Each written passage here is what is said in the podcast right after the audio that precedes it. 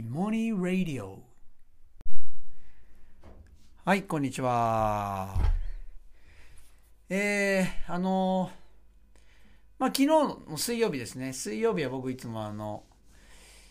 まあ週1回の栄光学園での授業をやってでその後あのあのいもいも夜はいもいもの数理の教室をあの持ってるんですけどあのまあ僕はあのねあのまあ非常勤ですけど、まあ、専任の時からあのまあ授業はもちろんやるけれどもなんか休み時間とか放課後とかは大好きなんですよね。でそれなんでかっていうとなんか生徒がうろうろしてるじゃないですか。ね。だから僕は割とこうその間ちょっかい出してまあ、ちょっかい出すっていうのは、まあ、どういうことかっていうと、まあ、全然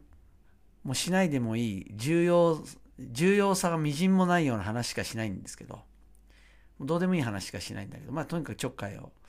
出すみたいな、まあ、そういう時間で僕はもう大好きなんで今もしてるんですけど今この時期ねあの高3が、まあ、なんか何人か来てんですよ。でこれなんでかってもう高3今もうあのなんていうんですかね3学期は自由登校でまあないんですよ登校登校しないでいいんです要するに受験に備えて家で勉強してるんですけどあのまあ、それでも学校で勉強やるのがなんかしっくりくるっていう子が、まあ、勉強しに来てんですよ。ね、だからあの授業中にこの3学期のこの時期ってあのなんか生徒が教室じゃないとこにいるんですよね。で、あの、栄光はですね、なんかあの、その職員室と教室と図書室のちょうどつなぐ位置にですね、ラーニングスペースって広いなんか、なんか、いわゆるスタバみたいなおしゃれな場所があるんですね。あの、机もあって椅子もあってみたいな。ライトもすごいおしゃれでみたいな。で、そこで割とみんなあの、なんか、ね、お茶したり、なんか話をしたり、なんかね自分で勉強したりとかっていうふうにして使っているスペースなんですけど要するに授業中に、まあ、そこでその高3の子たちがねなんか勉強したりするんですよ。で実は今年の高3ってあの僕があの専任でもう最後にあの担任を持った学年なんですよね。だから僕がもう毎日学校に行って、もうとにかくちょっかい出しまくる。授業がない時ももうちょっかい出しまくっている。まあ一番最後のあの学年なんですよね。で、その、まあ、高3がもうよく勉強してて。で、まあ僕もね、そういうの見ると、なんかもう一生懸命勉強しててね。で、これ勉強なんか全然してないやつが勉強してんじゃんみたいな思うとちょちょっかい出したくなって。でね、もうほんと集中切らしちゃうんだけど、でもまあ、まあちょっとね、あの、ちょっかい出したくなってこう、ツンってつついて、お、何やってんだよみたいな。まあそれ勉強ですよね。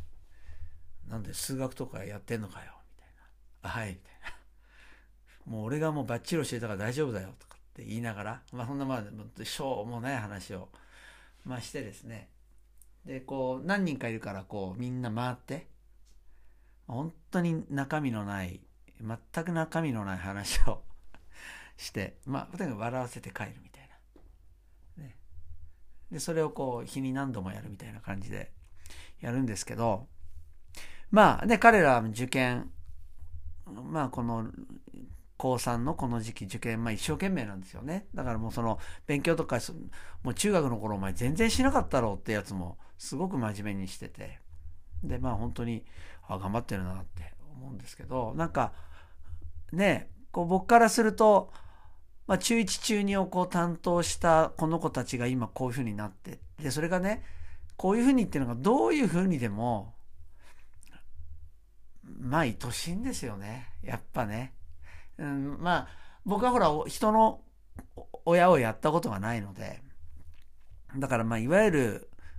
ね子に対する思いみたいなのって全然わからないしまあそんな深い思いなんてまあ経験してないんだろうけどだからそれがに近いのかどうかわかんないけどなんか幸せというか、うん、なんか本当に、なんていうのかな。教師ってなんかあんまり報われる時とかってこういうのに報われてないんだけど、なんか幸せなひとときでね、まあこうやって話しててもなんかそういう幸せな気持ちになって、うん、なんかいいなって、何がいいっていうんじゃないんだけど、なんか幸せだなっていう感じなんですよね。で、まあただね、あのまあ世間からすれば例えばねまさに中学受験ってまあもうこの関東だと2月の最初の頃にあって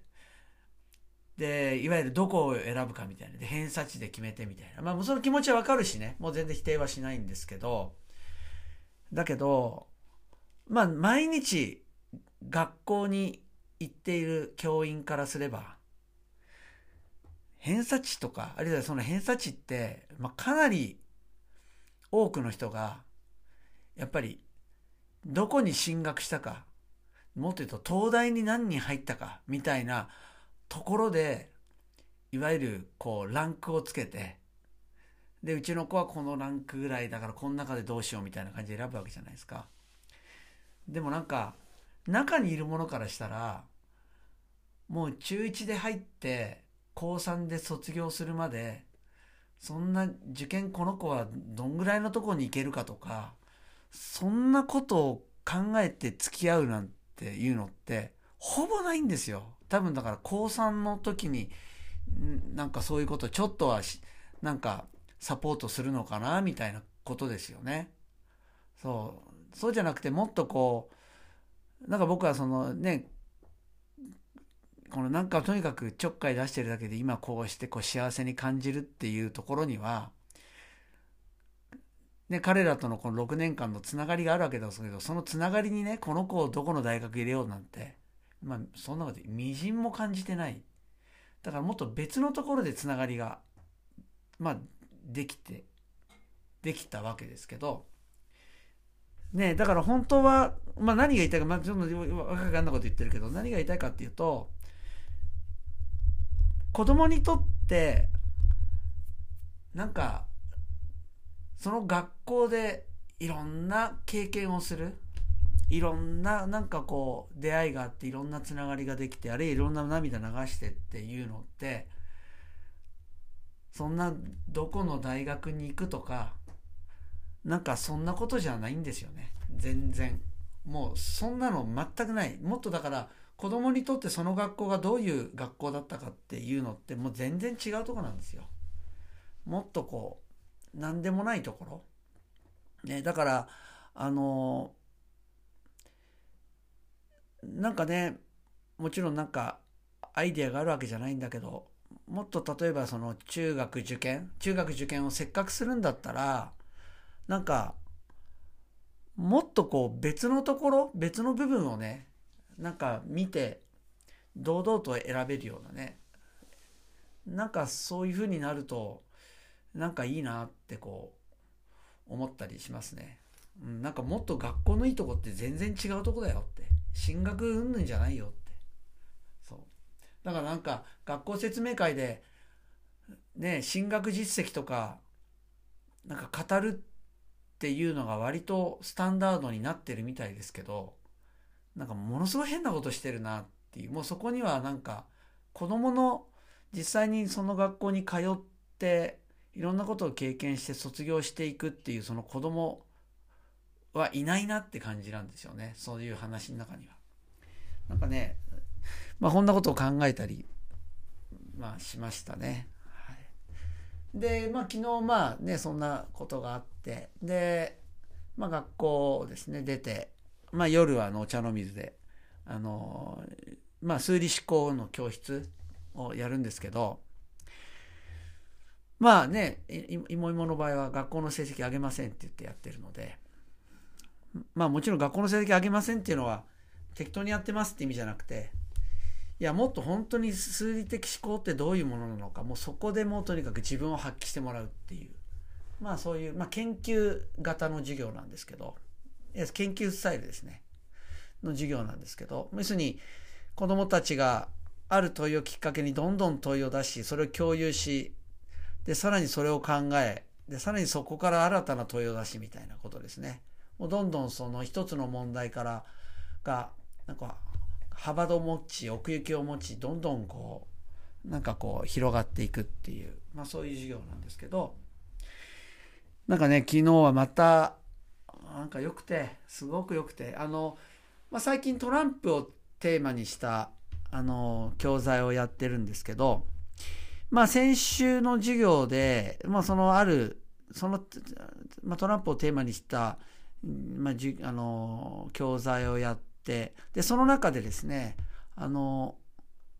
まあちょっとパズル的な数理パズル的なその問題ができてですね。でそれをみんなでやってたら一人の子がその数理パズルの、問題をですね、まあ、ちょっと一列にこうトランプを並べてなんかいろいろめくっていくっていうことをしながらなんかやるあの思考するパズルなんですけどそれを平面バージョンに変えてですね。まあなんかやってたんですね。でそれ面白いなっていうのはちょっと頭の中に引っかかってて。それでねで昨日の授業はですね授業が始まる前にまあもうすごいすごい難しいテーマは一つあったんですけどなんか入りもうちょっとみんなでわーって楽しくやれるのがいいなと思ってでちょうどピンときてその平面でやってたこのやつをもっとこうその子は 5×5 の平面でやってたんですけど 9×9 にして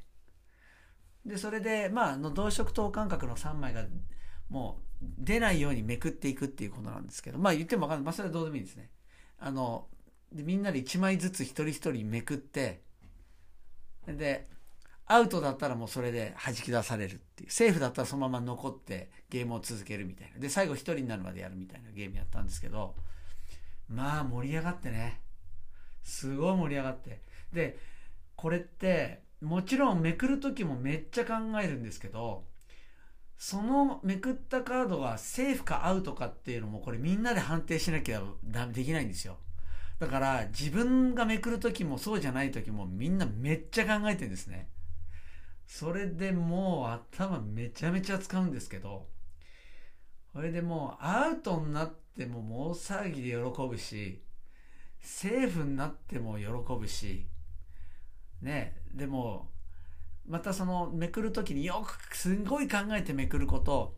もう適当にやってもらう運試しだってパンってやって、でほ、本当に運よく通っちゃうやつもいれば毎回運悪いやつもいたりなんかねやってるうちにそのみんな頭でめっちゃ使うんだけどもなんかその中でそれぞれのキャラっていうのが出てくるんですよ。でキャラっていうか役割というか。なんかねすっごく良くてねなんかもう子供たち同士が仲いいっていうかもう本当に一つのつながりができてるみたいな、うん、なんか本当そこもすごい幸せな瞬間でしたね。うん、で、あの、もうね、そのゲーム僕も入るんですよ。で、あとあの、大学生スタッフも入るんだけど、まあ、あの、もうね、やっぱりもう53歳のじいさんになると、もうどの子よりも圧倒的に考えるのが遅い。そして僕は毎回、ほぼ初回で、はい、あの、ミスをして弾き出されるっていう。もうね、本当に、あれですね。やっぱもう、ついていけないですね。でその大学生の子とかもねあの